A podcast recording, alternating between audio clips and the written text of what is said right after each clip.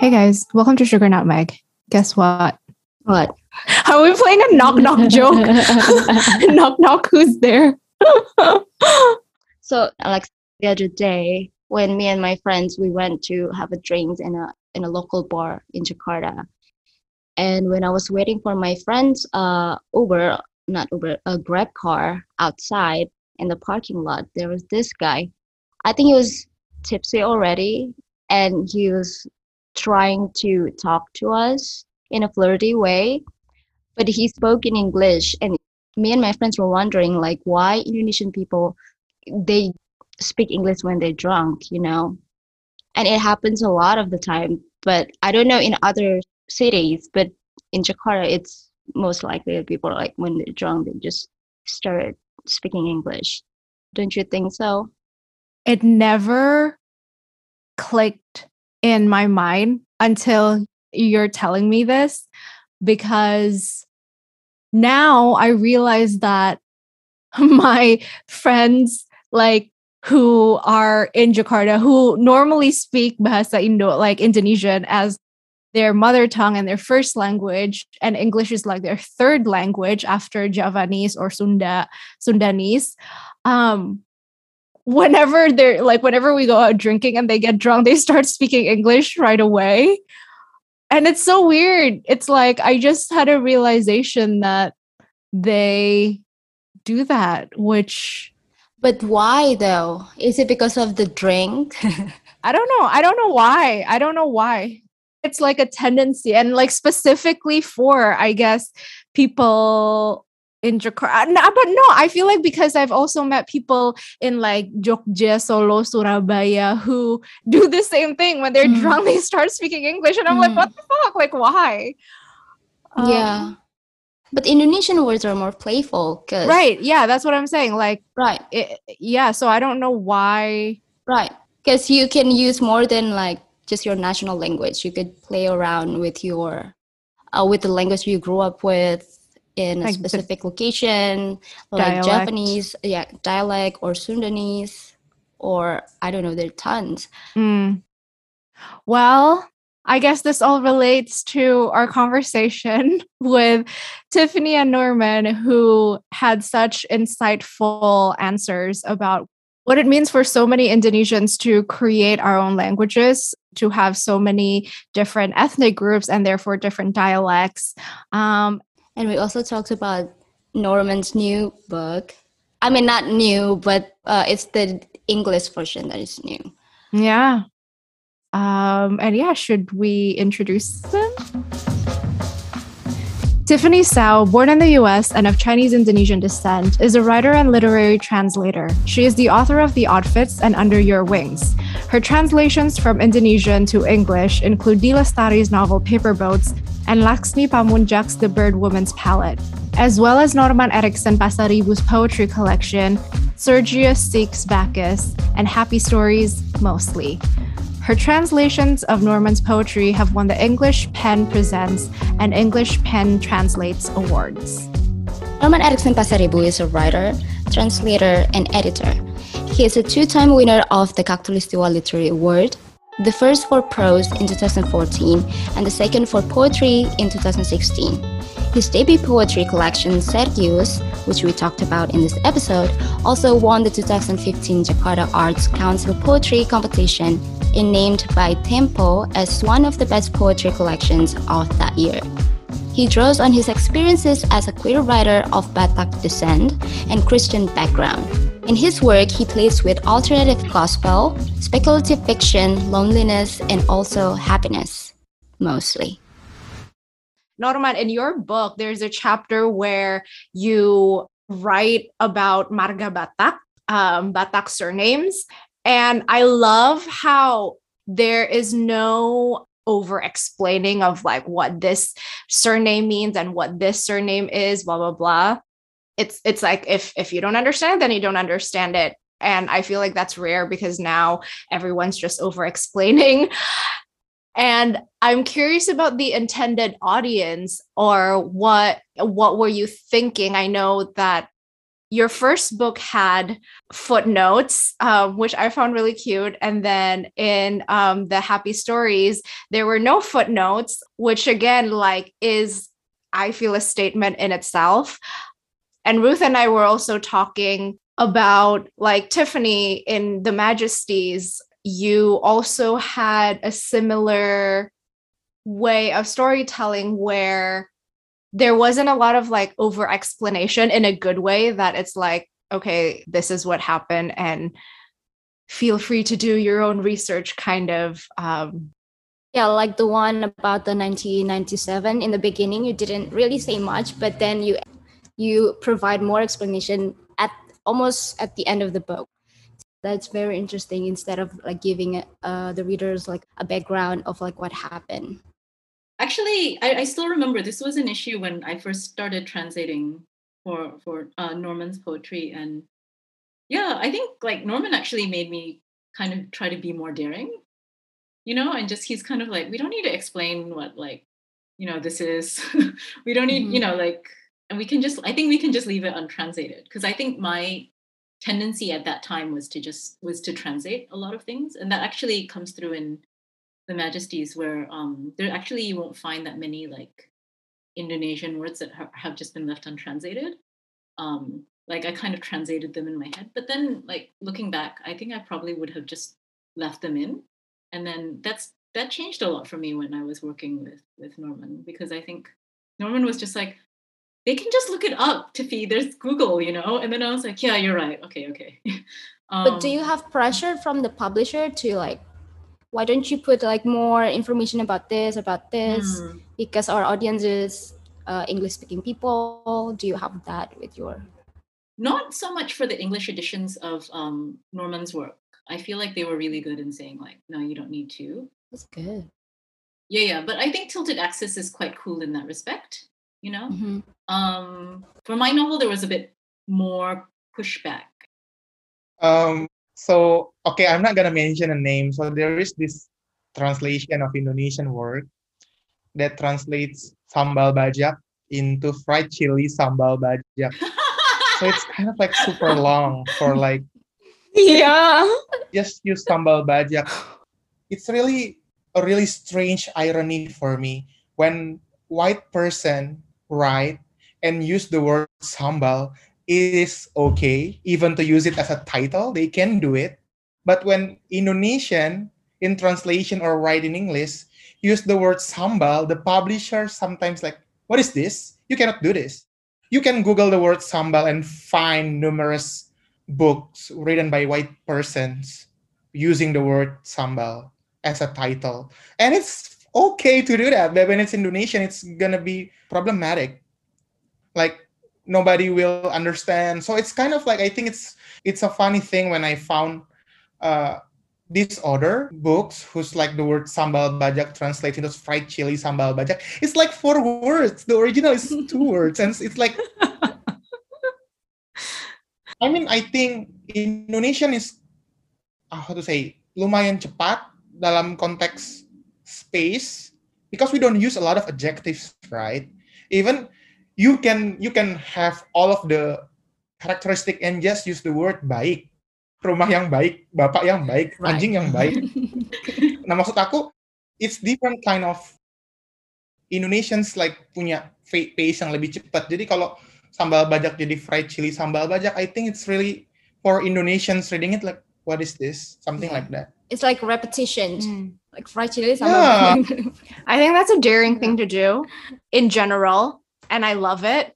And I'm also learning to not to not over translate. I guess Ruth and I are talking about this project where and it, it, it, actually relates in a way sort of to the article that you wrote norman about how um, a lot of indonesian stories end up in like a gender reveal and i'm not trying to get a gender reveal out of this but um how do you how do we explain it yeah ruth um basically basically it's like dia um and the dia is like technically it's more than one person too. It's more than one person um but then it also doesn't make sense to translate it as themselves. And then we didn't want to reveal that it's about a guy right away but then it's hard to do that because it's like either you reveal it as a guy right away or you hide the fact that it's a guy. There's no like in between. It's like it's yeah it's very binary. Um english is so so limiting right? Yeah. Let's just admit that first that english is so so limiting and how to say i think indonesians uh indonesian oh, sorry the language is more playful in terms of like everything. Like for example, I I, I talk about the gender reveal because sometimes when hetero writers write queer characters, gender reveal is the whole point. So it's like oh the whole story, and then at the last sentence, oh my god, so they both are male, something like that. So it's kind of like mm-hmm. for hetero writers, the gayness of the characters are kind of like the cherry of the cake. Yeah. Like the star in the Christmas tree. Like itulah the point of the whole thing. Sementara for us queer, it's actually titik mula dari seluruh drama dalam hidup kita yang dihasilkan oleh teman-teman hetero di sekeliling kita. Jadi kayaknya I feel like we need to how to say like if you if you want to refill just refill if you don't want to just then don't just do whatever you want it's funny because because Ruth's suggestion was like, oh, maybe we should just like put Dia. Dia needs to like blah blah blah. Like, don't change it to a he or she or them or they. Just keep it as Dia and introduce a new word into the English language. and I'm like, you know, that's that's a very bold move. but then publishers will call your work edgy. Are you ready to be edgy? like I think people also feel the same about using the word datem because like it's it's different. I mean, of course, I respect anyone who uses datem, but datem and dia it's different. It's like yeah, yeah, it's just yeah. different.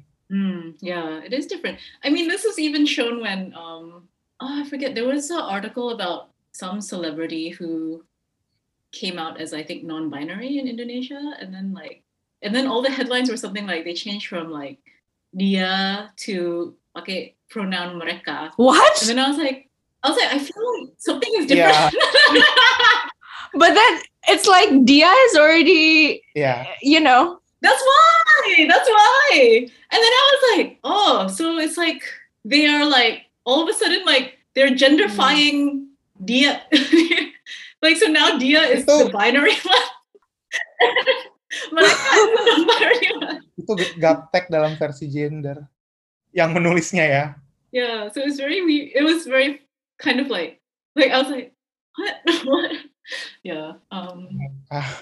but yeah it is it's different it's just different. Um it's just so effortless in Indonesian. And then it's just interesting too because we got a lot of remember Norman we got so much um people were like it's like all of a sudden you know like when we we were like, oh yeah, there's a gender neutral pronoun, genderless pronoun in Indonesian, dia. And then it's like people were like, what?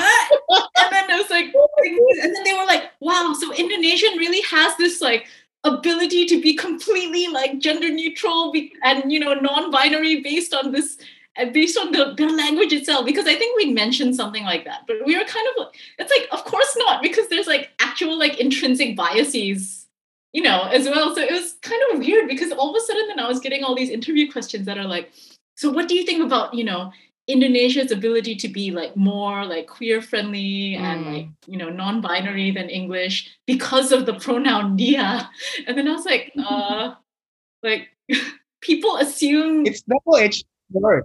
Yeah, yeah. Yeah, yeah. It's like not I think it's almost like yeah, it became this romanticization in the other yeah. way. Yeah. And then like there's so many languages that have like gender neutral pronouns. Like maybe it's just because I was younger. When I was younger, growing up and learning uh, Mandarin, or like you know, Chinese had used to just have ta, just like one gender neutral pronoun for he or she, you know, or another person, right? The third person pronoun.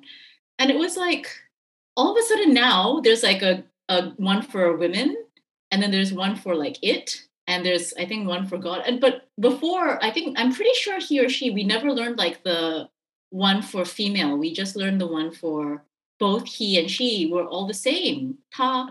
That's so interesting because when I was learning Mandarin. It, I like I went to a Singapore secondary school, and when I guess by the time I learned it, it was a female ta and a male ta. Oh. And now, like I, I guess like four years ago, I believe they're changing it so that it's gender neutral ta again. oh. So th- yeah, so this is I'm like, oh wow, I guess it it went from gender neutral to gender and now back to gender neutral.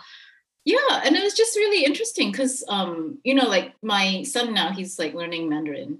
And then i'm like oh there's so many tas now. Like i could have sworn there was just like you know one growing up. But then it's a similar thing i think um because norman you said that in the 1980s there was talk among writers about in indonesia about saying like oh maybe we should make like male and female Yeah. noun. Yeah. Oh, okay, I am a, I a bit forget about it, like the name of the writer, but there is an article in like older, I think it's in Tempo, the ruang bahasa Tempo, I guess. Uh, so there is a talk about gendering Indonesian pronoun, uh, like dia as a he and ia as a she, or like reverse. But then, why do you want to gender a less gendered language? Why do you want to make it gendered? Why? Why? But I think it came from colonial mentality, like the idea that whatever coming from the West is like better.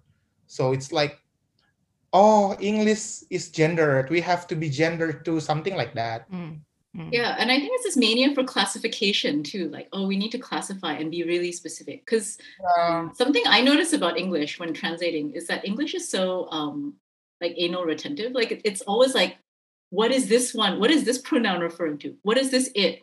Where is this? You know, like it's you can't even say like, oh, someone's 20. Oh, and you know, you get a comment that's like from the editor that's like 20. I thought they were like 21, you know, but in like it's really different. Like, so you can't literally translate and you have to like just remember that the English reader, like, it's like, I don't know how to put it, but like, I feel like almost like the English assumes the reader's really dumb.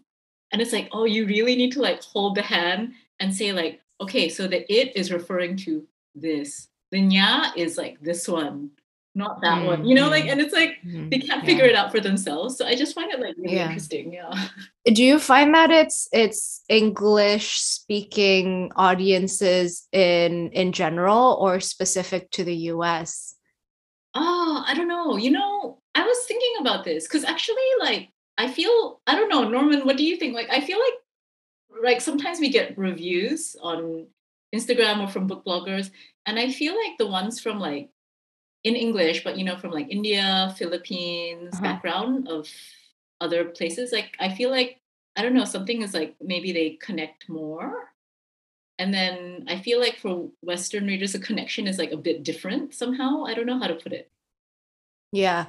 I I asked because um I noticed that even between European and US audiences there definitely is a difference like I've I've been trying to like um scrutinize it more and people easily like it's it's easy for people just say like oh white white people this white people that but then when I have discussions with white Europeans they are not um they are used to this sort of ambiguity or playfulness in a piece of work whereas US audiences want things to be very obvious and spelled out specifically for them and they and it's something that I notice is like very specifically U- US American. Oh, maybe it is. Because remember, like, that whole thing where they changed the name of the first Harry Potter book?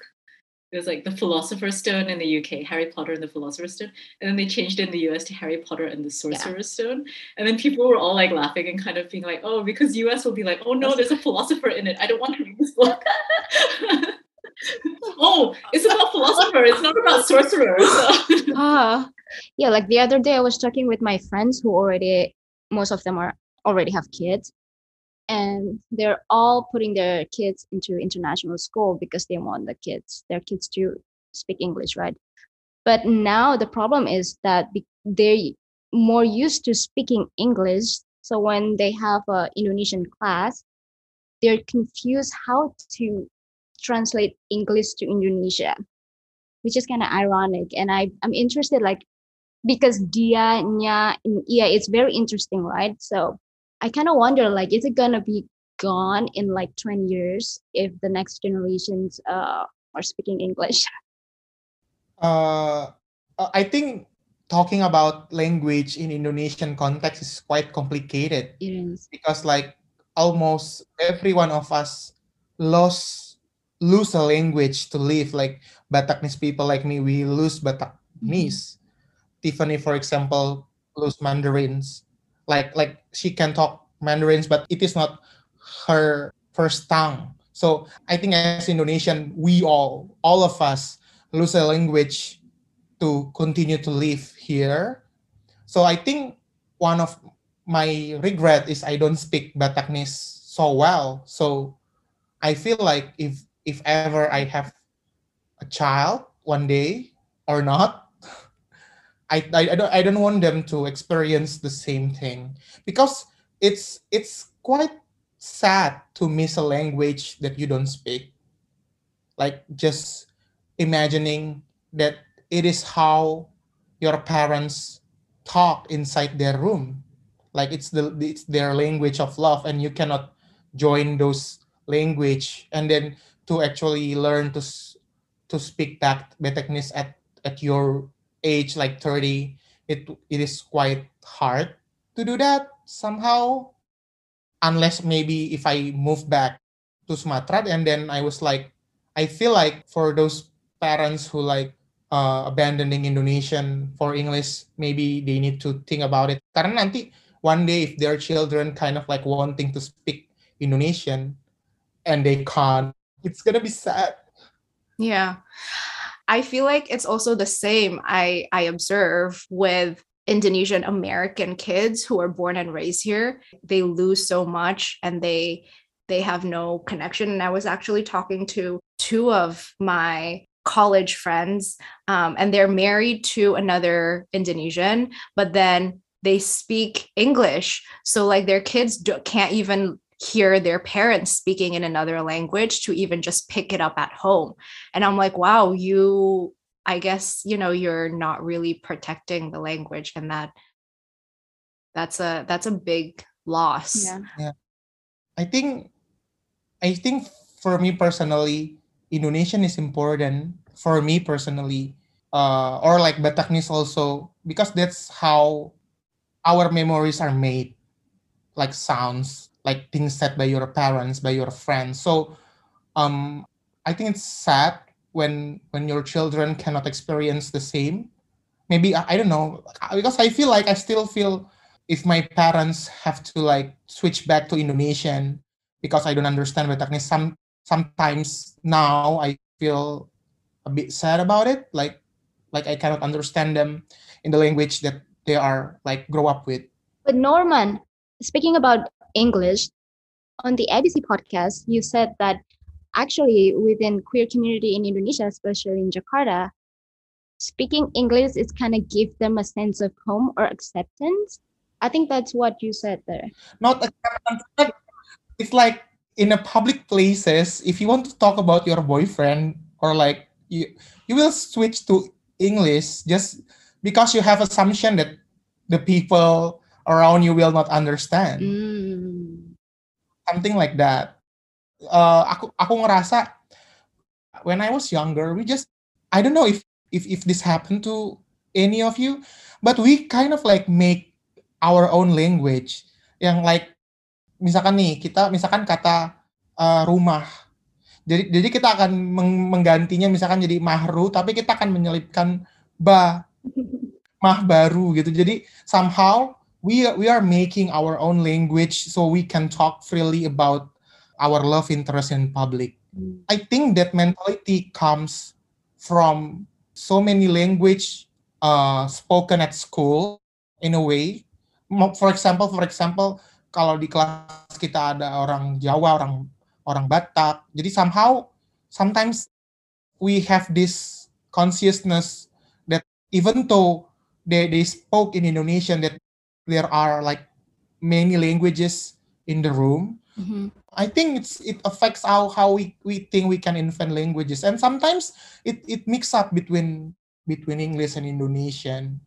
For example, when adding more sisipan, so we we kind of like making it sounds different. And there is like several like you have three circles at school, at home, dan tempat kursus, and in each place you have your own language. Yeah, that's true. Uh, and I, I feel like it's also queer culture, you know, to make languages. Mhm. Yeah, it's bahasa Binan. Iya bahasa right? Binan. Tapi aku mulai berbahasa Binan tuh kuliah justru. I, I just remember there was a time um when it's like they would add aga ugu in like between the words. So Iya instead of yeah. Um but then but then that was like the extent of it. Um but I I know like some of my friends went beyond that and created even more creative. Oh, kalau words udah and it can be like extremely complicated. And I feel like I feel like it's it's kind of cool if if we think about it now. I I, I don't remember now all of those languages, but it was fun, and I feel like um that fluidity also diakomodasi bahasa Indonesia gitu. Yeah. Because I feel like Indonesians like even when when it is spoken orally, it's it is much more freer in terms of like how to say personal experiments with language. Like when you say uh when it's spoken versus written. No, no, I mean in terms of like even like daily vernacular, Indonesian is much more like open to any kind of like personal experiments. Like it's for like example, DIY. Like you can just make it yourself. yeah, kayak kayak kata jayus now means unfunny jokes that become funny because it is unfunny, right? Uh-huh. Nah, tapi if we trace the word jayus, it actually come, I think it come from a lab school student named Jayus. Oh, Jayusman. Oh my the name of a person. Yeah, and he was the strange. I of course I don't know him, but I I know it from a friend. He was kind of like a strange kid that often spoke about unfunny jokes that actually become funny because it is unfunny. So and then when when people do the similar thing, jayus banget sih loh, maksudnya jayus banget. and then from like a school in Jakarta, it spread nationally. Now everyone say jayus. Oh my god. fun. I love that. I love that And so much. For example, like the word lebay, it also starts like I think it's from anak UI ya, lebih and lebay like that. Uh-uh. lebay for berlebihan. And then in in like contemporary culture, like how Bekasi um vernacular kind of like floating the internet, like sebat itu kan bahasa Bekasi banget. Really? Oh, I never. I thought it. I thought that was like uh Betawi. Because No. Ruth says it. Ruth says it Like, all the time. like from Betawi Bekasi, like orang Bekasi, we talk about like from long time ago, and then when it comes to the internet, like ya udah orang nggak nggak nggak inget dari mana asalnya gitu. Tapi kalau orang Bekasi, we know. Oh, that's so interesting. I feel like that's the hardest part for me to keep up with all of the new slang and Ya, um like I remember when I uh cuz I had been living in the states for like almost 10 years and then I went back to Indo and stayed for a year and a half and that like the first 3 months was such a big struggle because people would tell me japri japri and I thought it was a name of a person um like like Jeffrey but Indonesian version of Jeffrey. Jeffrey. And then what was the other one? Um oh my god there's so many there's so many that i that i i got mixed up um because it's so fast like you just come up with all of these new um slang words so quickly yeah There is new phrase mode jongkok. huh Mode, Mode jongkok, jongkok? means it's like serious mode. Oh my god! Oh my god! Because you, because when you poop, you you No, put no, that no. face, right? No, Oh, no, no. Mode jongkok came from Mobile Legends uh, professional player called Sin yang jongkok kalau dia serius. Oh my god. Jadi kalau dia mau main serius dia akan jongkok. Jadi semua orang sekarang pakai Oh phrase mode jongkok. A really strange time. And I feel like all of those how to say slang, all of those linguistic culture, doesn't come from how to say intellectuals. It comes from like Mm. real people on the grassroots somehow. Yes. Yes. Mode jongkok. I still found found it funny. Tiffany, is it hard to like translate the humor, especially um, the one that Alexandra and I really like is about what is it called, Alexandra? Is about you were working in heaven. Ah, And yes. then Divisi doa tak like terjawab. divisions. Divisions for unanswered prayers, Yeah. division for dreams, division um, of hopes, and then there's an intake division for prayers. Um, I don't know. We really love that.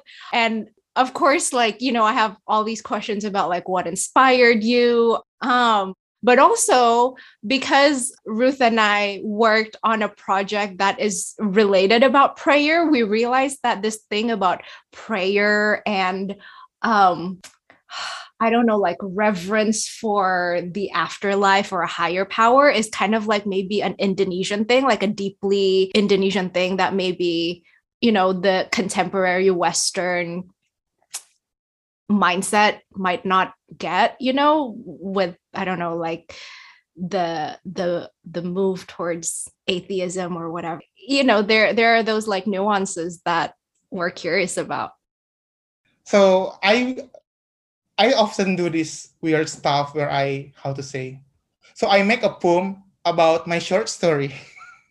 Oh, i love that yeah. It's just uh, like how to say because I like to like make my work have link to each other. Mhm. uh-huh So when people say body of work, it is really body of work, some, something like that. So I Yeah. You you should the publish them together no, it's a com- companion. after I die in 70 years from now.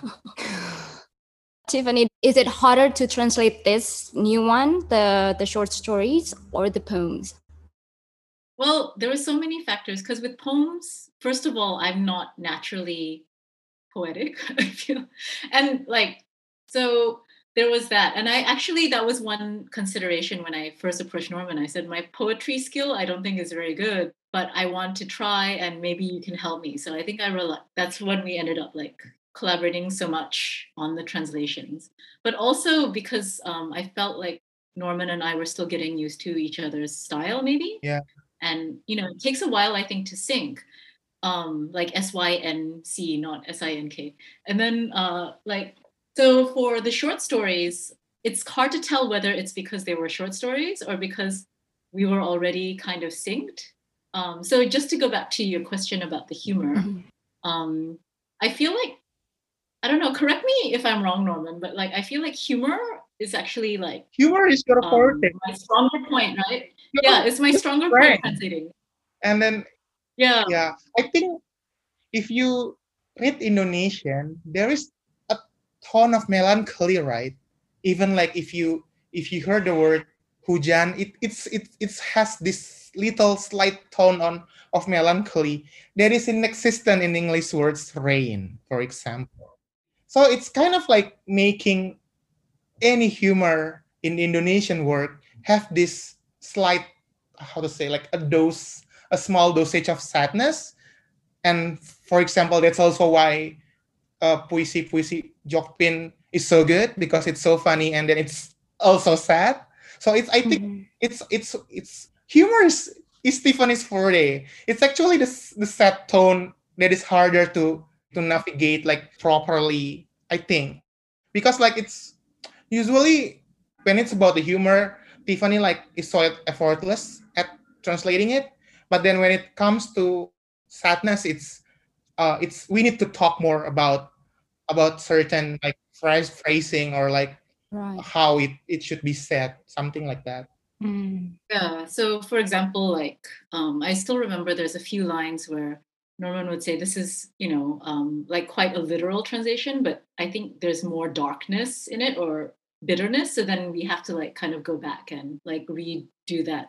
And I think I don't know what it is. I have been thinking a lot about humor in Indonesian versus English because I do feel almost like it's been interesting to see how a lot of English speaking readers, um, and maybe like more specifically Western readers, interact with the humor of um, Norman's work. Like it's like it's almost like it has to be either funny or sad. But I don't know if it's just because maybe the particular demographic who was who was reviewing or reading those in particular. But it's like it seemed to be really hard for some people to figure out that like it can be like funny and sad. so it'd be like, oh, but there are some parts are funny, but some parts are sad. But it's like funny sad hyphen. Um, Maybe that is like a, another specifically Indonesian thing to have something melancholic but also funny like dark i wouldn't say dark humor but you know having the humor and Bataknese too to like having like sad laughter. Mm, It's kind of like how to say how I grew up looking at all of the adults in my family when they kind of like telling jokes and then also be sad about it and then also like making their misfortune as like funny funny Mm. thing even though like one day we will like caught them weeping over it it's, it's i think it's, it's a cultural thing and then it shape how i write mm. Yeah, yeah. I feel like the idea that something is not preservable in translation makes translation is much more important. When when it, it is a good translation, you should have known that the translator worked damn hard to to make it that good. So the more reasons to appreciate a good translation. I think Tiffany translates my work brilliantly. Personally, I feel that. So I don't know, like how to say. It's a hard work, you know, to translate not only words but ideas, but also because each person think differently. Tiffany thinks differently from me, of course, and she gives room for my thoughts in her thoughts. I think that's that's generous and then kind. I, I don't know if I make sense, but yeah. well, it's funny because I also feel like you give room for me to for my thoughts in the translation. I don't know how to put it because I mean like, there's so many times um, Yeah. Where Norman said, "Can you like he you leave it quite open, you know? You're like, can you can you find maybe can we translate this another way? Just be more playful."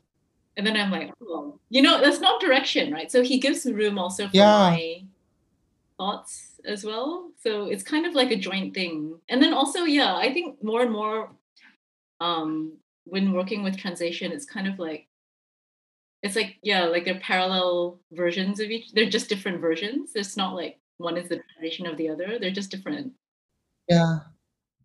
I think you can say that I write my work with so much genit, like ganjen dalam menulis. So I feel like my translator should be ganjen also, you know, like generous in terms of like being playful. Karena I feel like sometimes people like are so serious, right, about their writing. And I I don't feel I am serious that way gitu. Jadinya I feel like uh, I tend to be more like suka-suka gitu loh. Jadinya I feel like my my translator should have the freedom to be suka-suka rather than yang kayak oh this is, should be like this. Because I feel like it it much easier to translate when you have fun. That's I think that's all I can say. yeah yeah like it reminds me of um because you know uh that short story about the nun who runs away from the convent Yeah. um Ad Maiorem Dei Gloriam. Uh like at the end, right? It's um because I was thinking that, you know, like it's kind of nice to have, I guess maybe like Norman's voice in my head when I'm translating, because then there's a part in see in the Indonesian version and it's talking about like fly away flies, but it's like I mean, fly and fly is different in Indonesian, right? It's terbang and lalat, right? So then it's kind of like different. But then in English, I was so excited. I was like, oh, I can make it fly away flies because it's like two flies. yeah And then I can do that. And I know that, like, oh, you know, like, I think Norman will like it too. So, um, you know, sometimes I think like things like that, even. Whereas maybe before, um, you know, I would have been more like, oh, I cannot make that joke because it's not there in the original, um, or you know, I cannot make that nice phrase because it's not there in the original, and then now I can. Like it's it gives you more, I guess, creative freedom, and then I But, know but it like also like, yeah. uh, for example, in Indonesian we can say memutuskan untuk memutuskan. Right. Yeah. Yeah, and that is in Divisi Doa, right? Like that's in Yeah. that um, story. And then yeah, like I wanted to translate it so much. Yeah. yeah. I, I feel like those those playfulness kind actually pasti ada di semua karya Indonesia because sometimes we are pretty chill I guess I don't know gitu sih yeah. Yeah. and I think I feel like even if you cannot preserve the wordplay in English I think you should preserve the spirit right Yeah, I think that's something that I feel like been doing more, Yeah. I guess, with your work because it's kind of like Yeah. the spirit is there. So even if you cannot literally translate this one instance, it's almost like you can put it somewhere else. You know, that same spirit can be somewhere else. And Yeah. yeah, that's something I don't think people talk about with trans. Yeah, like oh if people talk about Indonesian work they will talk about like oh the the war oh my god and then they they stop talking about like the character they don't talk about like how the writers write it's Mhm. always i think it's always sad when when indonesian work is always seen as like political statement i mean of course any everything is political statement but then uh, i think indonesian writing is so much more than that i Yeah. guess even like sometimes people ignore to talk about the craft or like the playfulness of the work even if it like it, it is very apparent. They just keep like kembali lagi ke lingkaran kecil yang namanya political statement. It's strange. And then when we start talking about craft time's up. Come back tomorrow. Okay bye. But I think it's not only Indonesia though. I think now it's the the it's the way we interact or comment or communicate. It's always connected with.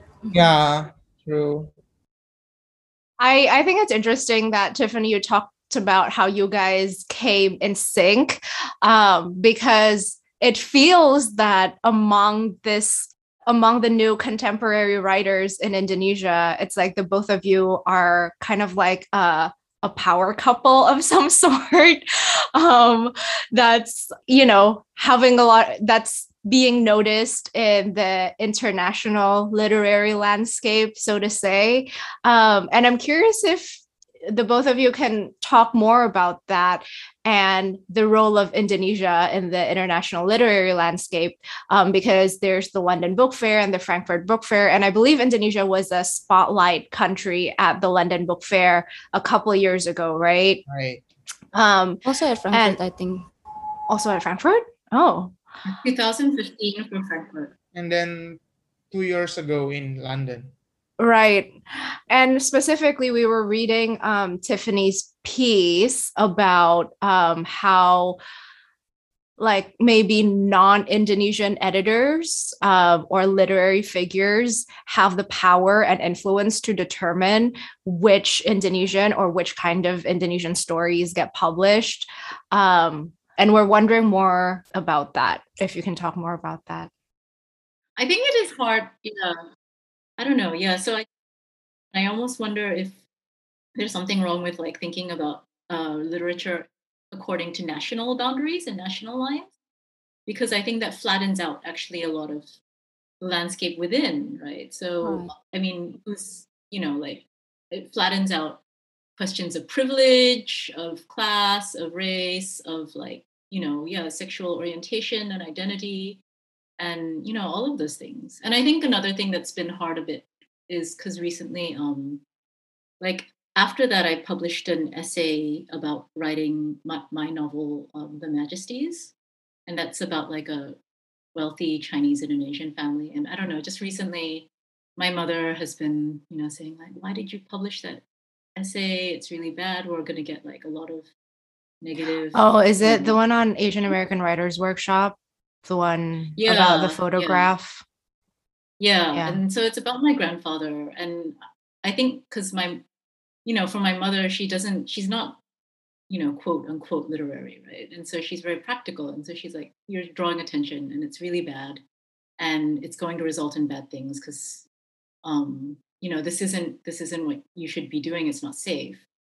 So I think that's also been, I think, weighing heavily on me recently. And so I think like, how do I promote Indonesian literature just Indonesian if it's even you know sometimes I feel like it is a country that is I guess hostile to Its own people. my demographic kind of yeah so I don't know yeah so I just feel like very conflicted these days about promoting literature like Indonesian literature just on a nationally defined basis so. Right.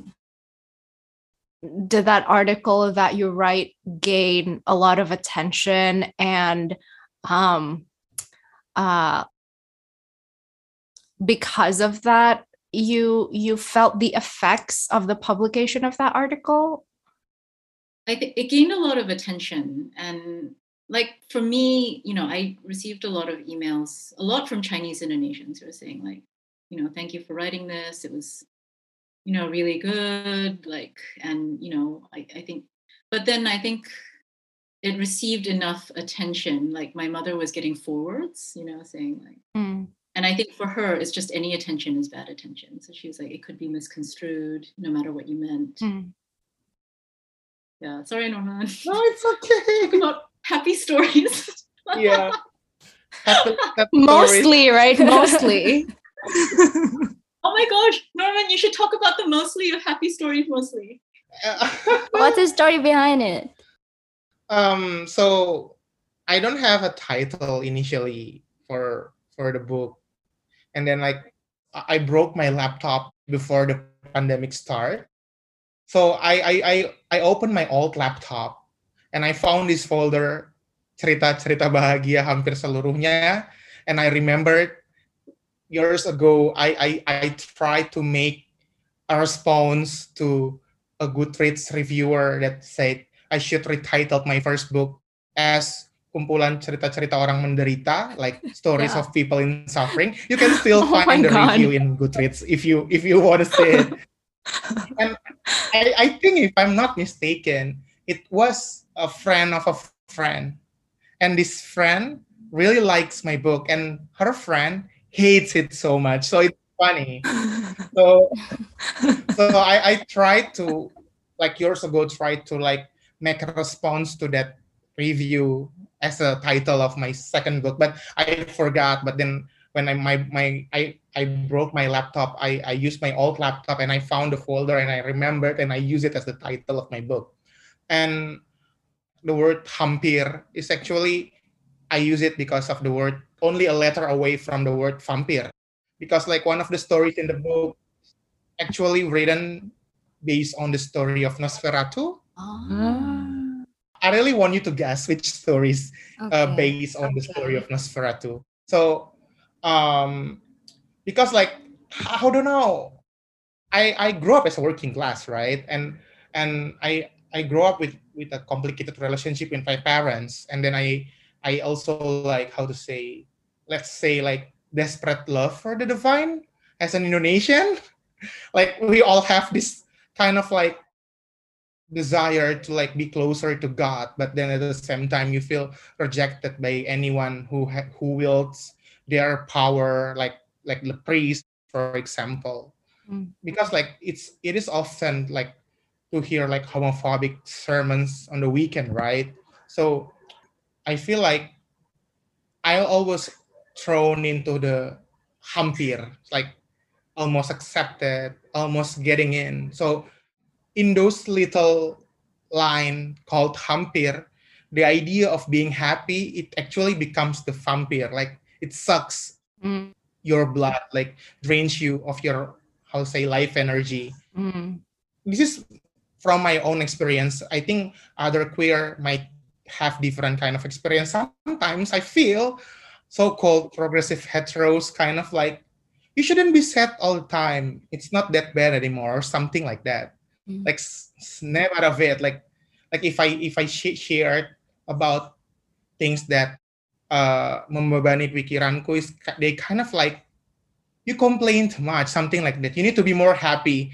It's as if being happy is easy. I think being happy requires a lot of privileges. I mean, it can be simple, for example, just came in the form of a glass of water, but it's also sometimes it can be very, very huge, like getting a good job, for example, Right. which probably you cannot get because of like things. I mean, I experience of having to let go of my job, right? Because of like office bullying and depression because of I getting bullied nationally. So I feel like the word happy uh, is not used very with with like with good responsibility by Mhm. the those people around me. So it's about this book is about it, Mhm. like how being happy is kind of like being forced on you. It's like compulsory happiness. You need to be happy. If you are not happy, then you are wrong. Right. You need to write happy endings. If you are write sad stories, you are wrong. Even though like in reality, it's really hard to be even feel contented. Even like it's really hard to just feel contented. I mean, it is hard for queer people when happiness is not something that we can how to say like uh mat, di, mat, dijadikan sesuatu yang lebih material gitu like something we can It's not something you can grasp easily. yeah when when when hetero people kind of like force you to be happy because happy gays are a sign of social progress. So you just need to have a happy face in front of them. And then for example if if a hetero person like say or do homophobic things and when you kind i don't know kind of like told them uh, you're being homophobic or you're being queerphobic or you're being transphobic they can get angry. Mm. so they are sure they are not homophobic or they are not queerphobic, but for the queer and the, the gays, you're being one, honey. Like sometimes it, it's it's hard because like definisi, the definition of what is homophobia, what is queerphobia, what is transphobia is written by the hetero. It's kind of like so how do you get your equality? How do you feel equal gitu loh? Mm. yeah i think it's the book is about how well let's say i i always feel thrown to the almost Mm. then yeah I, I actually use the word bahagia as a a town a town thing it's a really weighty word in indonesian bahagia Yes. Yeah. i mean orang indonesia sekarang probably will slow aja gitu they, they will not use the word bahagia so use it dan dan benar when I use it as a as a title of the book uh, banyak orang yang berpikir they will find pinky gay stories in it kayak okay my my stories can be pinky when my characters are rich Yeah, that I'm just, I'm just gonna say it. I know, right? I mean, no, because like in the book you can find a working class queer in the front area of the book, and a richer Batak gays like at the end of the book. So it's kind of like a different kind of version of life. They both have problems. They both have things to how to say navigate, but then it's a really different kind of life. Then the, the mother in the both stories also act differently to homosexuality. So I Hmm. think um, that's the kind of like uh, things I want to portray in a Bataknese lens. Yeah. Yeah. So Norman, on the ABC podcast, they said that your poetry is kind of pushing boundaries in Indonesia, right? But then you said that it was initially for your boyfriend. It's kind of like a love letter. So I'm wondering, like, did it ever cross your mind while like writing Sergius Mencari Bacchus that you think, well, might as well make a point out of it, or is it like a pure uh, love letter? I never write to push boundaries, honestly. I write because I want to. I because I like writing. And sometimes people say like you are a pioneer. I'm not. There are many like countless queer writers before me. I'm just like a person because I'm I feel very regular. So I write and sometimes people ask uh, ask me, do you write to talk about taboo stuff in Indonesia? I didn't. I just write because it's all the things that matter to me.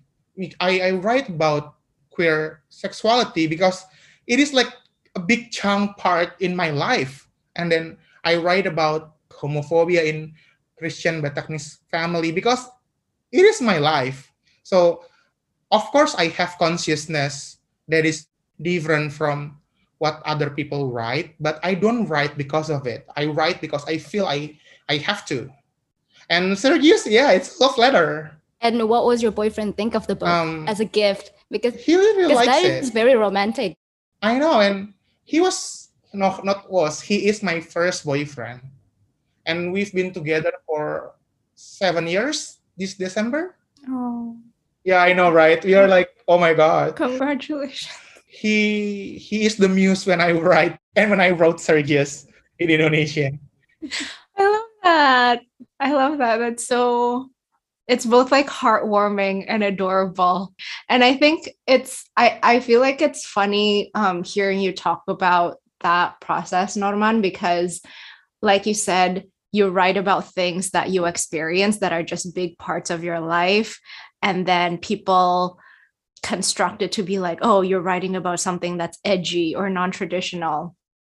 And I feel like like they just put labels like that that don't fall into the the the the general the majority the um the preconceived idea that like let's say in Indonesian literature, when you talk about quote unquote Indonesian literature, people normally think about like Javanese, straight, hetero, male writers, Muslim. And if it's outside of that, um, it's like, oh, this person is like pushing boundaries or edgy. And um, I guess what I'm saying is like I experience that too because people think that I'm writing about like certain things and I'm like just no it's like it's I just experience all the time so I write about it. Um so that's that's very relatable. And there is supremacy. All of like less popular stuff becomes edgy in the eyes of the majority some something like so i mean even if you if you just write something based from your life because of like the supremacy of like java male muslim stories and then your writing seems kind of like edgy even though it's like just you i think that's also like show us the problem of representation in Indonesian lit, right? But mm-hmm. then no one talks about it very seriously. I think here, I don't, I don't feel many people, many writers actually are sensitive enough about it. Like for example, if if writers from East Indonesian talk about the the urgency of East Indonesian writing, some writers from Jakarta kind of like how to say being a bit defensive about it so i don't know it's it's very hard to talk about representation in indonesia because like i feel even the most privileged feel they are marginalized because of like like not so many books sold so mm-hmm. even like i don't know sastra in indonesia is so like for certain people like 10 people for every city something like that Mm-hmm. I think also we need to be more honest about what's being published and what's not. Kayak uh, last year, someone wrote an article basically saying Indonesian queer have many things on on public eh, like publish even though like for me like I live in Bekasi I think masih di sekitaran ibu kota ya and I feel like it's so little so few queer writing published here. I mean, you cannot say 10 books as a lot. Yeah. You can say like a lot of queer writing is published when it's maybe like 20% of the books published are from queer people, but it's like, I mean, it's breadcrumbs. Yeah. I'm not gonna be happy with breadcrumbs. Yeah. I think the hard, the difficult conversation um, that I notice in in the west quote unquote the west whatever that means um, and also in indonesia is there's this sense that if people from minority demographics get published, they get published because of their identity, not because of the quality of their writing, not because their skill. And yeah, I think it's like I think when when there's a little disruption in the majority landscape, it's like, oh my God, like they're gonna take over that kind of um, that kind of fear. Um, but I so I I wanted to ask because we did talk about how this like the majority and the general idea of what Indonesia is or what Indonesian literature is Javanese, male, Muslim. Um, and the both of you actually um, don't fall into, into those categories. And actually, there's a lot of like Christianity um, undertones in your work. Um, and I'm interested in, in that, in how maybe like how that has been received. Um, but yeah, I, I was just curious about that because I feel like Christianity plays a big part in you guys' work. Uh, ini aku ada sedikit cerita lucu. Jadi aku pernah baca review di Goodreads. Ya, yeah, I read, read Goodreads review a lot, sorry. Jadi dia ngomong kurang bisa relate sama bukuku karena isinya Kristen-Kristenan semua. I was like, isn't that like the point of your reading? Hmm. Yang aku lucu, ini ini menurutku uh, banyak pembaca di sini yang bisa relate ke hal-hal yang terjadi misalkan di luar, misalkan kita ngomongin racism against black people in Amerika, orang sini tuh bisa relate. Tapi ketika kita ngomongin soal homofobia atau racism against uh, Ambonese or like Bataknese or like Chinese, they can't.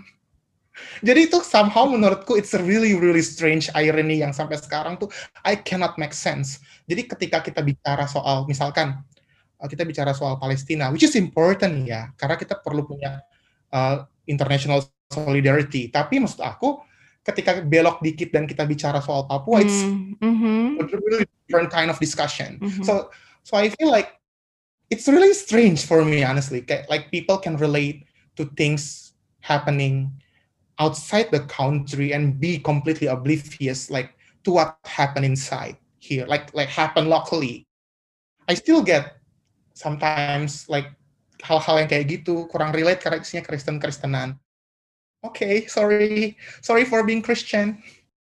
Tapi kayaknya emang kita tuh punya kecenderungan meromantisir juga sih apa-apa yang ada dari luar. Jadi kalau ada buku dari luar many readers try so hard to grasp it.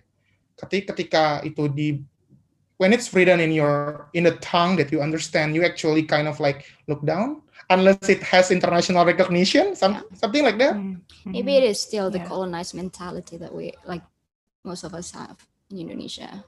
Of course. Like you're still being colonized but tiap tahun kita semua nge-tweet merdeka something like that. Right. Yeah. Yeah i don't know if i yeah i guess i, I was just trying to think too about um like re- religion you know just uh talking about christianity. And i feel like maybe i don't know. I think my experience now having i guess i lived in the us before this and now i've been living in australia for a long time.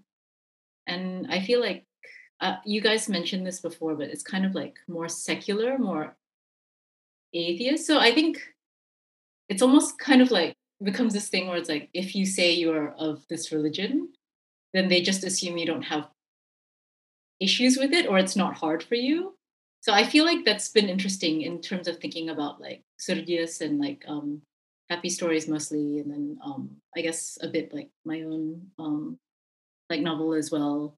Um like kind of like oh if you're criticizing it then you can't be that or it's like i don't know i feel like people maybe western readers get maybe more confused by the like faith and what what it's doing in the context of the the book maybe or the books um but i think i don't know like having grown up in asia it's more you know people like often people assume you just have a religion right like that's your religion and that's you know part of who you are and I, think not in singapore though i feel Singapore now more I feel yeah it's more like people like to be like free thinkers or whatever. I don't know. Like in the, I feel like that's changed a lot because even in the '90s when I was growing up, like definitely, um, there were not as many, I guess, people who were like secular. Like it was quite normal for for religion just to be Mm. part of people's identity or some religion, like even if you didn't go to temple or go to church all the time. But like I feel like, I guess Mm. having that label it's kind of like it enables you to kind of explore what's in it and what's involved in it and there it becomes a wider i guess spectrum of you know like you know so you can have like issues or you can find this part problematic or um you can have doubts but still be of that faith or considered of that faith and i feel like that's been different here like because often if something is critical of religion they just assume you're anti that religion but you're like no actually I am that religion, but it's like complicated, you know, or it's like it's actually just you know um, not as clear cut. You're not just like Mhm. Um, like non-thinkingly following it, I guess. So yeah, so that's something I've found that um, has been interesting in terms of thinking about like writing for Western audience, whatever the West means. Again, yeah. Yeah. I feel like that that's also like another translation issue like what is translatable and what's not because a lot of people in the west don't understand that at least in Indonesia Christianity is a minority religion and the Christianity in Indonesia is not is not like Westboro Baptist Church or is not like the the doesn't have the the political power and influence that Christianity in the West has. Um, Also, Christianity in Indonesia, there are so many like Batak churches, like Javanese churches, and like there's so many, and each ones are different from the other. I guess even Bataknese churches are they are like there are there are so many versions, right? I mean versions. There's so many kinds. Like there are this, Denomination. yeah. yeah. Um, Norman, I have a, a little question about a specific line in your book. Um, there's a line in, that in English it's translated to, but here's a little secret between us. I was once like you. I was once an Indonesian. And I'm curious if you can talk more about that. Ah, it's from the divisions of unanswered prayer, right? yes, my favorite chapter. um, so it's actually revolves around the phrase uh, looks can be deceiving because like as an indonesian there is no such thing as indonesian look let's just be real about it and maybe there is no such thing as asian look but then the culture like the the the, the western culture kind of like force a definition on us somehow. So there is such like a kind of like oh there is a Thai face or there is Indonesian face or there is a Malaysian face. When it when it but when it comes to real life you you have no such things. Indonesians can look like Taiwanese. A Taiwanese can look like Indonesians Bataknese look can look like a Japanese person. Like it's really hard to it, it- it's not a big matter harusnya but it becomes a, a matter when when when we see it with westernized lens kind of. Like you need to have a certain kind of look. So that that phrase actually is about it. Kayak looks can be deceiving. Karena sometimes like dalam hal kalau kita udah bicara sama orang luar especially white person there has to be that that looks for them gitu jadi looks can be deceiving you Right. might not think that I'm Indonesian but I I am something like that Mm. karena kalau di in that story we talk about uh, international office of heaven right itu sih Mm, I love that. Um, when I was writing a screenplay, terus kayak I was workshopping it with people, um, and it's about Indonesians, but like there's um, there's like an Arab Indonesian, there's a Chinese Indonesian, there's a Javanese Indonesian, um, and then these people were not Indonesian; they were like U.S. people, and they asked me, so like if these are different kinds of Indonesians, how do I know? Like, how do I tell them apart based on their look? And I was just like, I don't know. Like, why can't you look at the conflict of the story Uh-huh. instead of like the looks, the looks, the looks? Um. But yeah, it's I think it's it's I think it's also what makes Indonesian literature so hard to be appreciated by Western readers because sometimes you do the whole work of like experimenting with language and and then their first comment is so your character's gay something like that Yeah. Yeah, it's that thing, you know. I put in so much work on like the the the story and the conflict, and then the first thing is like, oh, how do you tell the difference based on who how they look? so it, it's kind of like making Uh. kayak gitu deh yeah, I know right you you feel the same I I feel the same way so much. yeah then I feel like uh kayak misalkan nih in a literary festival it is often that aku tuh I get question that is like I feel like it's a bit strange like like for example I once was asked if I were afraid of Islam. I was like why do you ask that question? I mean my my father's family was a Mus- was Muslim family and I was like kayaknya pertanyaannya itu aneh deh. Isn't this like literary festival like shouldn't we talk about like how how I write? Yeah, because it was the same festival where you put on. It was really weird. It was like panel yeah on faith, faith, like religious religious tolerance or something. yeah oh my gosh Because because um of Norman's demographics, you know, like and because of our demographic, you know, you get put on these weird panels where you don't even Mm. talk about lit. They're like, "What do you think about the political situation and how we can how can we avoid it in the future?" And you're like, "I don't know." You know? Mm. Yeah. Can you talk about the zombie or like sci-fi in my workplace? But no, it's always talking about as if I write uh, only to make how to say political statement. I feel it's it's it's a dangerous tendency to to treat queer writing that way. Yeah. And it's like what you kind of said, Norman, about like the titik mula is from that, you know, like from the queerness, and then you can go Yeah. From there and do other things. That's not the point. That's not the end point, you know? Like If when we start talking about the the how to say the playfulness of the work and then oh time's up sorry come back tomorrow something like that so it's kind of like there are there are no time to talk about to talk about how I write like or how Tiffany translates it's it's always like thrown back to the how do you feel as a queer writer in Indonesia do you feel afraid blah blah, blah. do you want to move out of the country? it's always like that Actually, so this is a segue to another thing that Ruth and I were talking about. So you use magical realism, and that word magical realism is almost overused these days in like film and poetry and, and literature and everything. But I feel like there's a trend in contemporary Indonesian literature that um, there's so much mag- magical realism. Like, I guess I'm wondering, like, what your opinion is on that. Like, is it a trend? Is it not a trend? And if it is a trend, like, why is it? Is it, yeah. And Ruth was saying, like, is it because we grew up Listening to like folklore, fairy tales? fairy tales, that by combining that element in the literature with criticism, that's kind of like high, make the criticism like more subtle and then easy to digest. I I don't know how to answer that. I mean, I think it's case by case. In mm-hmm. in my version, I never plan my writing to be like.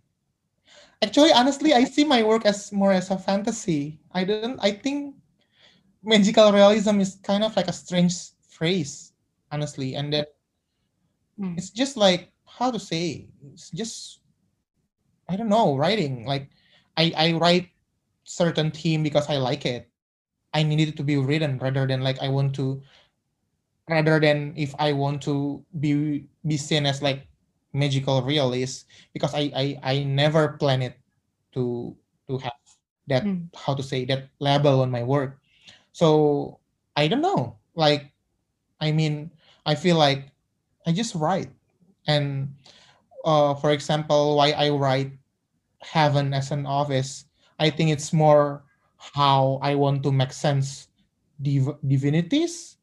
Like I think for many queer Indonesians, religions are so stressful because you are you you grew up with and like I mean the people around you, your parents, your teachers, kind of like build this way of thinking that um, the relationship with God is like the most important thing in your life, that it will define you as a person. But then at the same time, uh, there is like so little acceptance about who you are. Like, for example, I have this uh, hetero fa- friend in, in college who are like, oh, I'm progressive and uh, I don't hate gay people. But he has this idea if if someone is gay, they have to be single to chastise themselves because queer sex is still wrong in a relationship. So so I was like, he has this idea that if you are gay, you need to be single for the rest of your life. Mhm. I, I feel like it's making you again back to the almost like almost accepted but not accepted. So I feel like that's the kind of like um how to say like a curse that put by the, the society on you. And I I I, I write uh, heaven as an office is actually to try to make sense that that mass gitu loh. Um, karena if I materialize heaven as an office, if I make it into a very thing that I understand, it is easier for me to understand my own reality, like my own situation. Karena kadang menurutku recreated into something else, you kind of like stripping something from like all the things that confuse you. Hmm. I feel like writing that story about heaven as an office itu helped me to understand uh, the complexities uh, that I have with with the idea of God.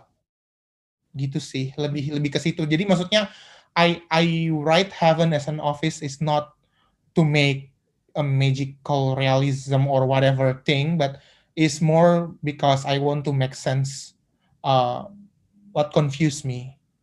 Yeah, I'm kind of over the label magical realism. I feel like already 10 years ago, people were like, this is not use this is not a useful label. Kind of annoying. And then we still use it because we don't know what else to use. Maybe like spec now is more common as Yeah. well. But yeah, I almost feel the same way as Norman. And I think that's maybe why like Nyambung so much with his writing. I think it's similar when people say my first book is romance. I was like, of course it is romance, but it's it doesn't make my book worse by it has like romance label. I don't care. Mm-mm-mm. Yeah, you just kind of I don't know. Yeah, you write like you write what you you write. I don't know. I feel like it's the same with me. Yeah, when I when I write, I'm like, it just turns out the way it does, and you're like, oh, yeah. Yeah. Right. But as a writer, do you guys feel that it is now the trend, especially for Indonesian literature? No? I don't know. I know. don't know. Honestly, you Maybe need people ask- always wrote like that, but no one published it. And then now people publishers are finally publishing it, but it was always there. I don't know. I don't know. Uh, right. I mean, that makes sense too. Yeah. when we talk about publishing trend, when we talk about creative trend, we need to remember that everything on the public is created. Hmm. Not all cultural uh, productions are equally published. So we cannot say, oh, there is a tendency of Indonesians writer writing magical realism.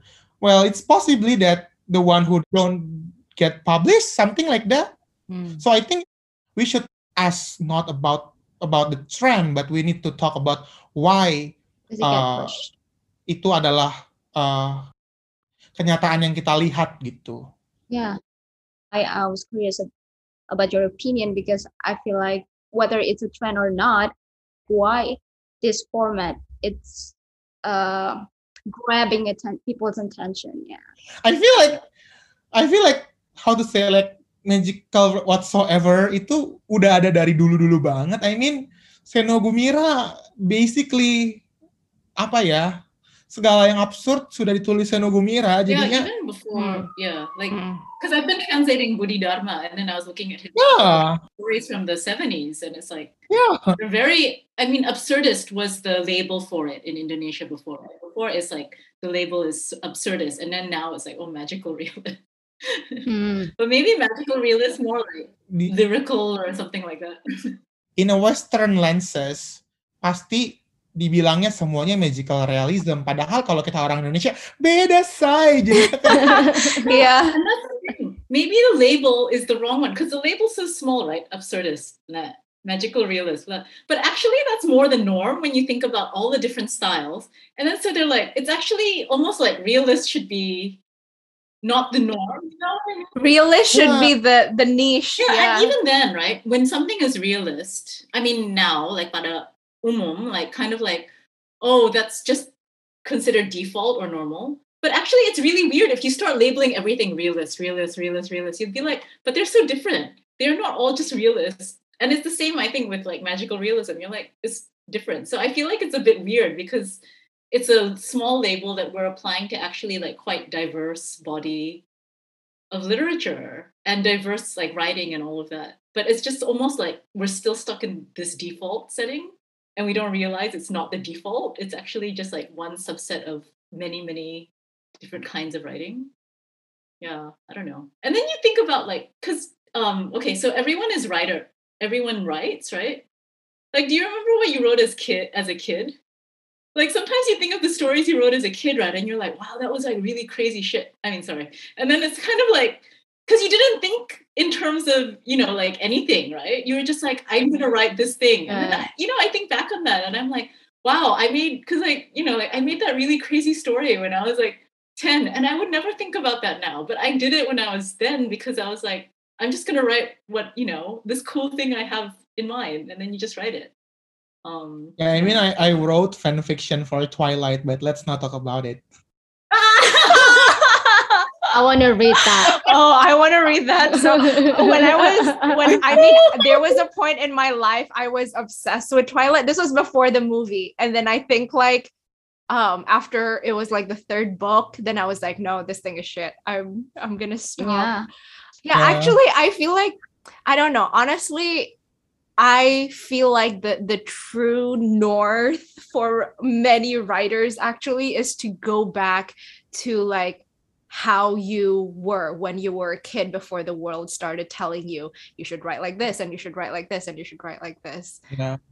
For me at Yeah, least because it's Yeah. the world just ruins you in different ways. And then your voice is not original But it's also anymore. that energy. Honestly, Yeah. when I was in high school, I wrote wrote fan fiction for Twilight, and now I wrote a book that has a story uh, written based on the story of Nosferatu, right? So it has a link. Oh my god! But I want to read the Twilight uh, one. Ah, it's it's gone. Like, like, like even like I don't know. Um, I still remember the plot, but no. But in my story, Bella has cancer. Yes. it reminds me of um that Korean drama. It was like Winter Sonata or something where the girl Oh yeah, the girl was has cancer. of the Yeah. K-drama. Yeah. And then I remember like as a kid, my mom watched the whole thing with me. And then, but then when she, when the girl started dying, she was like, okay, let's stop watching this because it's not bahagia anymore. And we should stop consuming um, things that are not happy because that will affect us. And that broke me. Like I couldn't stop thinking about it and obsessing over the ending because I wanted to know the ending. Um, Yeah. and even until today, I don't think I ever saw. I don't know, you know, the I've never watched the ending of Winter Sonata. I don't know if you remember buku harian Nayla. Mm. Wait, is it a TV show? Yeah, that Oh, is the based on One Liter of Tears. Ah. Oh, oh yeah, yeah. Yeah, I think I feel Yeah.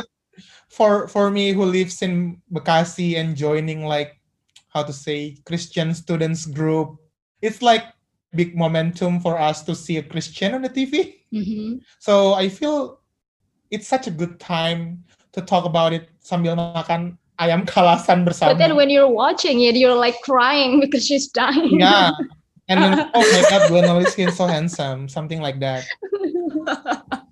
But I feel like Indonesians actually hungry for representation, but I think the way we don't talk about race affect how media's uh, how to say represent us.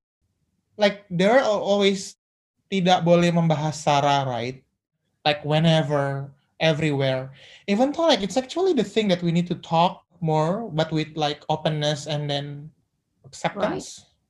So I think that's very Javanese attitude for like yeah. "Oh, let's not talk about it. Yeah. But behind it we're like yeah, you are gossiping stop. and it, it's it's harder I I think I think earlier in my writing I found it hard to about uh me as a Batak people even like it's, it, it it it is hard to imagine my character as Batak it is easier to imagine my character as raceless person because we don't talk about race in Indonesia. And out of a sudden in the Twitter we, we need to talk about race. So I feel like many people sedikit gagap soal itu. Like they get defensive whenever we talk about it, even though we need to talk about it. So yeah. When you say Indonesians are actually hungry for representation, you mean the different ethnicities in Indonesia want to see themselves portrayed? Yep, I think so. Because like uh every time Bataknese movie muncul di bioskop, oh my god, my mom and and her friends. And mm-hmm. I I think even when it is different race like Chinese, like Crazy Rich Asian, many Indonesians are excited about it, even though it's about Asian Americans. It's not about Asian in Asia, but then we are get excited similarly about the movie because I mean in in terms of like international uh, context it is like it's all mostly white faces we see on this bioscope in books in anything and in Indonesian context so many things is like raceless mm. so I think we just long to see our saksang we just long to see our somai we just long to see to see those stuff on TV. Right. I, it happens to me and my family, I guess, at least. When when you say like Batak films, are the filmmakers Batak, like the writer directors, also Batak? Oh, no. Sometimes all of them are Javanese. Yeah, because which I still tolerate. Okay, I still yeah people chance.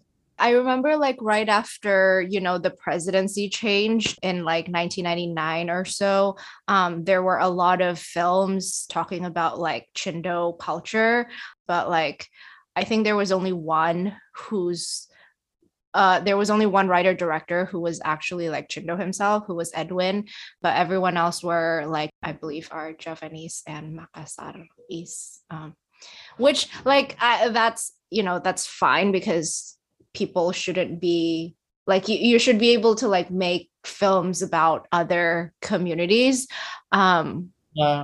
but it's also a question like about representation not just in the story and in front of the camera but question of opportunities mm-hmm. i feel. And i don't say this in a bad way right? I like Dee a lot. I like Dee Lestari. She's so cool. But not so many people are angry about of her at her because of her gay characters. But then when i for example won an award for my poetry many people are mad about it. So it's kind of like funny when when hetero writer wrote about queer people it's not such a big deal. But when queer people wrote about their experience it become an issue. So i think it's it's also a question about opportunities, I guess. Yeah, I mean, even um, I mean, just related to that, because I used to do back in the day, I used to do research on like East um, East Kalimantan literature, just like kind of like um, on like the scene and what was going on there in mid 2010s, I guess. And it was interesting because you know, like just in like small regional anthology, right, that is like locally printed and whatever you can find at least in each anthology maybe one gender reveal story written by a you know like from perspective of a um, hetero writer who's writing about gay characters, and it's not an issue, right? Like that kind of thing is not an issue, and I think it does make a difference when you're like, I I would say that often you know the writers will get praised and said, oh look, they're kind of tackling this issue, mereka angkat like this kind of you know thing and the marginalization that like you know queer people feel and like somehow that is praiseworthy but then when it actually comes to you know like a queer writer writing openly about it somehow it is more um offensive or you know you cannot like yeah because and i think it is because like all of a sudden it's like oh they're not on the side and they're not like almost objectified or pitified i don't know so and i think that makes a big difference. And i think it would be the same for those kinds of um you know like films that are made about like different communities that are not your own that are marginalized. Like uh for example there's a poem on like the may riots when it came out. I think norman you know which poem i'm talking about but it is called something like may 1998 or something like that. And it's um you know all of these there there are like you know some some works and some poems that are about the um May, right? The anti-Chinese riots, and like they would kind of bother me, but I didn't know exactly why and couldn't put my finger on it until like more recently. And I was like, I think it's because it's a tragedy, and then these poems are about a tragedy. For example, this poem May is like about someone named May because all Chinese Indonesian female characters in Indonesian works are called May. like, you know, and it was about like how, you know, her body was like being like devoured by the flames and all of that. And so it's actually quite uh, graphic, but it's like we can witness the tragedy of people who are marginalized and the objects of violence when they are the objects of violence or the victims of violence. So in a way, it's almost too late, right? Like these things are like, you know, like saying like, oh, that was really awful, and all of the violence that happened was really awful. And it's like, but it's too late, and they can only be pitied, and there can only be sympathy insofar as there was a tragedy, mm. right? Insofar as there was like massive like violence and you know rape and like kakarasan and like you know like all and diusir and all of that like and it's the same you know when you think about it right with the consumption of maybe like literature about refugees or you know um, papua and all that so it's almost this weird thing where the literature about those violent or tragic events it it does bring it up but also it almost makes it palatable by the fact that there was a violent event so it can't you can't have a work pre-violence or mm, opposing the violence mm. or stopping the violence mm. Right? It almost has to be like the work about the victim that mm. is already become the victim but then it's almost too late you know? So yeah that's how i feel. And it, it kind of works in the same i feel for gender the gender reveal stories. It's often right like some thwarted love right? This person who like you know oh they couldn't be together. And that's the shame of it. And that's where that interracial inter you know like or for you know like queer characters a sympathy can be for them because something bad happened I think it's a bit strange for me uh, if I read something about like vicious violence written by the non-survivor because sometimes so many romanticization about suffering itself. Maybe for us the survivor it is a traumatic images. But for those people who who doesn't who don't experience the violence but write about it those traumatic images itu malah menjadi semacam edginess in their writing. Trauma porn. Ya yeah, for example misalkan tubuh tubuh terbakar.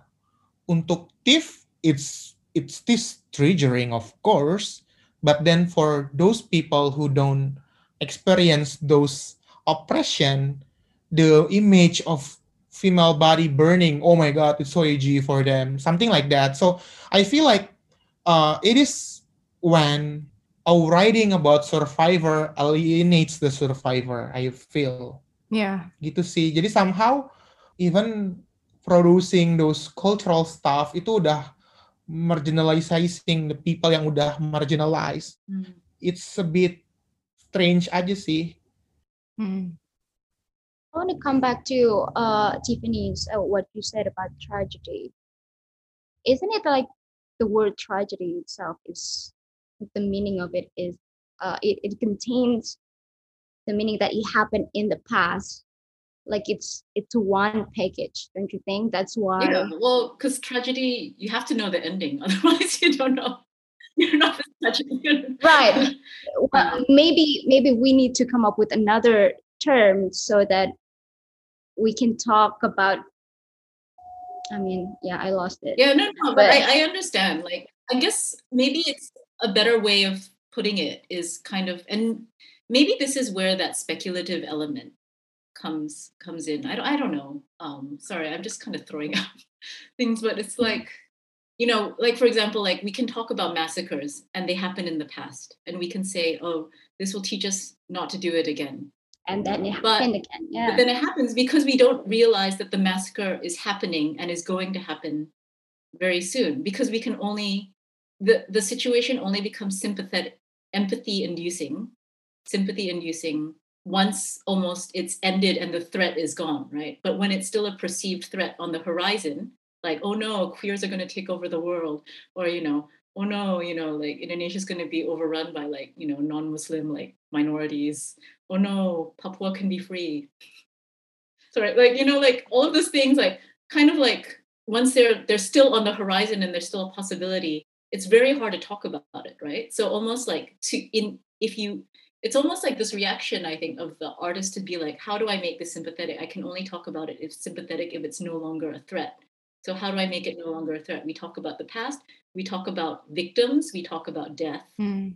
you know we talk about it and it's it's kind of a weird thing right because you've neutralized the threat already Yeah. when you're not talking about the future, right? And I think Norman lo- has this term which I really love, uh, discontinued futures, right? And I think there's so much in that that term. Norman, you should talk more about that term. Like it's just something we a lot, a lot now. so it, it is actually I don't know if it's like goib or anything ya. Jadi I have a really close like one of my best friend who died of cancer. The day she died, I kind of like out of the blue wrote a poem about discontinued future. Uh, it, it has a phrase apa namanya semacam memecat, your- meme- ya memecat kamu sebagai masa depan dan masa laluku gitu. Jadi so it it has the idea of like being pastless and futureless. And in the morning I found out that she died. So so she gave her complete collection of Pramoedya work uh, to her ex-boyfriend and I and her sister planning to rebuy all of the stuff to give to her. But then uh, we ended up didn't buy it because she died. Uh, I feel like all of those ideas about the future that will not happen, won't happen, never happen. It is like um it is when when your reality is beyond your control. Like when you don't have power to make a decision for y- your life trajectory and i think it, it happens a lot for queer in indonesia like for example you work in an office maybe you don't plan to to change jobs or you don't plan to resign but then there is homophobia that is like beyond your control. And you know with with, with homophobia there is no win-win solutions because like either you straighten out yourself or you get out. Like it's basically that. You cannot like oh you're gay i'm not but we can work. No there's no such thing here i think. So i feel like so many good future are, are killed even before it becomes a possibility. So i feel like talking more about how my life as a queer is shaped by the hetero people around me and somehow that that lack of self-control self-sovereignty affects uh, how you live basically. Yeah the story about laki raksasa has that element right Mhm. in the end it imagines a future where where batak people are not colonized by the dutch i love that story Ruth and I, Ruth and I were talking about that story, and Ruth was like, "Yeah, that's the that's the ultimate goal of the missionary to make the local people fall in love." And then we started talking about um, the Parulian, the giant, um, the Batak giant. Uh, it was all made up. My editor actually, it is like really a folk tale. Yeah, I almost Google it. I actually almost- googled it. it isn't. Sorry. it's just it's a fictional folk tale. I love it. I thought it was real. Like being speculative in a speculative. So I, I I just like to play with ideas. So even like in at the end of the story, it's actually another reimagination of the story. So it's kind of like a story within a story within a story. So yeah. Mm.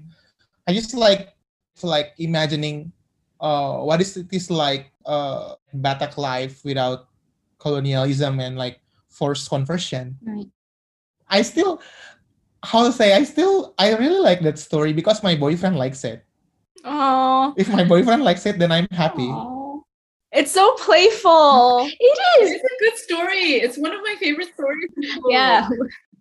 I remember I had such a hard time translating the title. Do you remember, Norman? I was like, how do I translate this? And then that's why the title in English is very different, is not a literal translation of the title in Indonesian, because I I felt like it the flavor is different when you translate it literally. Yeah. And then also I was complaining about Norman to this. I feel like lalaki and I mean even like lucky lucky, I feel like it's very different flavor than man in English. Yeah.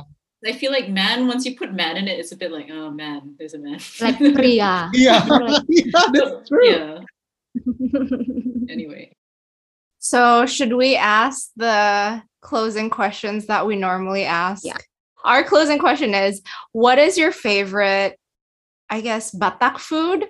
Um, and Tiffany, since you since you grew up in in so many different places, um, I don't know if it's like Indonesian American food. I don't um, Indonesian Australian food, Indonesian Singaporean food. Yeah. Um I would say babi panggang karo, but it's it is Karonese. like people Karo people doesn't like to be called Batak. Mm, That is true, yeah. mm, Karo likes Yeah, to be called karo mm. And I don't eat pork that much. I uh, so rarely eat pork, but when I eat babi panggang karo, oh my god, it is delicious. Then I also like ikan arsik, but only after we fry the fish. Mm. Is that the one that you folded inside the banana leaf with tons of chili? No, no, no. I mean, jadi itu kayak it's like kari ikan kari gitu loh. It's like curry. Oh. but then- If you fry it, the whole kayak the whole thing become crispy. And then kalau kamu Mm. if you fry it like sampai kering, it can be abon like fish. uh, floss. Ya, kayak abon ikan. And when it's like jadi abon ikan, OMG, it was so good. I'm sorry, I don't care about my health, but it is so good and so so oily. Those are the best. Yeah, and it's fish, so it's cheaper. what about you, Tiffany? I don't know. I don't know if there's such a is there such a thing as Indonesian Australian food or Indonesian American food? I think Indonesian food always always just Indonesian Yeah. food. Yeah, not yet. I don't think Indonesian Malay. No, but here's the thing. I realize Indonesian American food there is because they they can't find singkong here. So singkong here is kale, and maybe that is Indonesian American food. Kale, um, gulai kale. Oh, gulai kale. Oh, interesting. Yeah, yeah. I never thought of that. I think I'm spoiled in Australia because you can get a lot of the ingredients here. Like it's not as hard as in Indone- in in um the US. I couldn't get anything there, but I really miss a good pempek. I just really miss it. Like we had really good pempek when I visited Norman in Bekasi, like pempek gabi. Pempek. Yeah, Yeah, pempek baby. I think You should try kalau ke Bekasi pempek Gaby. It's really good, but I really miss like all of the different kind of pempek because over here I just found a place that will deliver um pempek like um kapal selam like, but then actually that's not my favorite one, so it's like oh okay, and then the vinegar sauce needs to be more vinegary. I don't know, it's okay. So pempek and like I don't know, it's very basic, but like just good uh, tempe goreng because the tempeh here is very tawar. It doesn't have any flavor at all. And even like I've been trying like to really like rendam it in like um chicken's like stock or like um salt and it's still not working. So I just miss that. I could just eat that like all the time. Harus ke Bekasi lagi, Tiff. Yeah, oh no. I really miss. Semuanya ke Bekasi. When Itu Bekasi. Kami tuh pengekspor bahasa.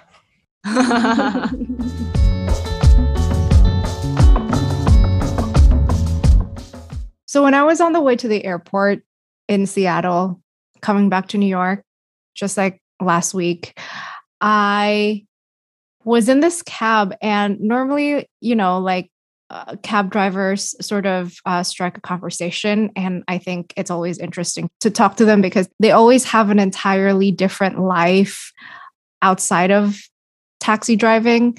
Um, and this particular taxi driver from Mogadishu, he I think one of the first thing that he asked me was, "What is the population of Christian minority in Indonesia?"